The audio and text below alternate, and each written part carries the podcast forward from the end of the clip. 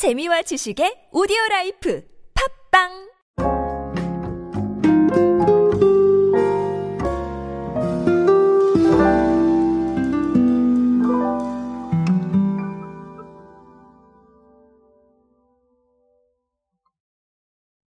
라면은 우리와 뗄래야 뗄 수 없는 그런 느낌을 가지고 있죠. 그래서 꼭 뭐 아무래도 시장 가시면 장 보실 때 라면 없으면 꼭 라면을 좀 사놓으시고 네 그러는 것 같습니다. 저도 마찬가지고요. 아, 그리고 또 선택의 폭도 넓죠. 정말 많은 제품들이 마트에 가면 있기 때문에 아, 사실 내 취향에 맞는 제품을 고르기도 매우 용이한 제품입니다. 자, 그런데 요즘은 이게 컵라면 쪽으로 좀 집중이 되고 있다고 해요. 자, 컵라면만 팔린다는 뜻은 아니고요. 컵라면이 조금 성장세가 뚜렷한데요. 오늘은 이 이야기 준비했습니다. 컵라면 도대체 어떻게 돌아가고 있는지 한번 알아보도록 하시죠. 안녕하세요, 여러분. 노준영입니다. 디지털 마케팅에 도움되는 모든 트렌드 이야기들 제가 전해드리고 있습니다. 강연 및 마케팅 컨설팅 문의는 언제든 하단에 있는 이메일로 부탁드립니다. 자, 일단은 결론부터 말씀을 드리면 요즘 컵라면 판매가 상당히 좀 네, 이례적으로 많습니다.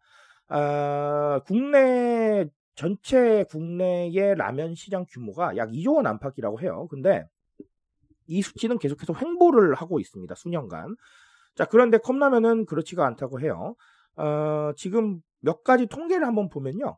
닐슨 아이큐 코리아하고 식품업계에서 발표한 통계에 따르면 국내 전체 라면 시장 가운데 용기 라면 시장, 즉 컵라면 시장의 비중은 지난해 38.6%였는데요.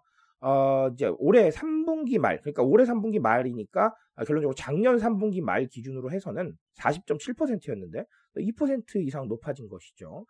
자, 봉지라면 시장은 크게 늘어나지 않았지만 컵라면 시장은 아, 작년에 20% 안팎 커지면서 점유율이 높아졌다라는 통계도 있습니다.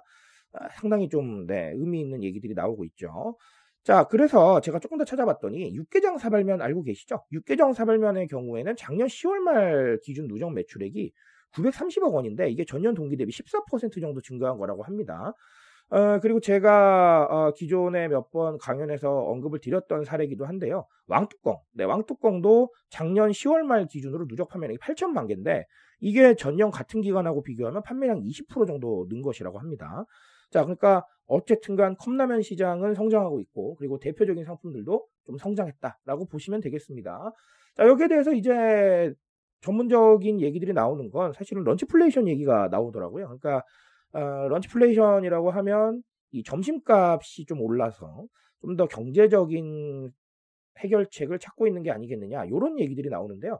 네, 저 공감합니다. 뭐 틀린 말은 아닌 것 같아요. 그래서 조금 간편하게 그리고 또 저렴하게 한 끼를 때울 수 있는 컵라면이 조금 더 소비가 되지 않았나. 사실은 그렇게 소비하기에는 봉지라면은 무리잖아요. 그렇죠?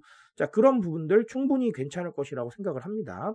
음, 그래서 제가 늘 강조드리지만 이 가성비나 가격에 대한 이슈는 앞으로 굉장히 중요해질 것이고 그리고 이 부분에 대해서는 신경을 쓸 수밖에 없겠다. 즉, 어, 제가 계속해서 강조드리지만 무조건 안 쓰는 것도 아니고 무조건 쓰는 것도 아니니 그 중간 지점을 좀 정확하게 잡아야겠다.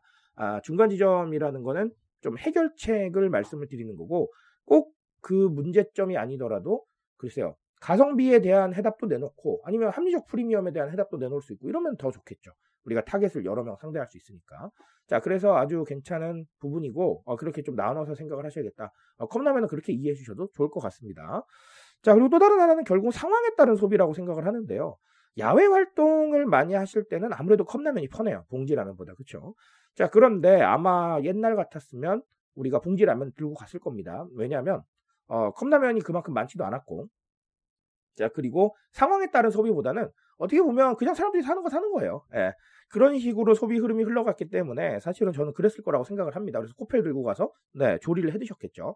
자, 하지만 이제는 알고 있습니다. 훨씬 더 컵라면이 편하다는 걸 야외 활동에.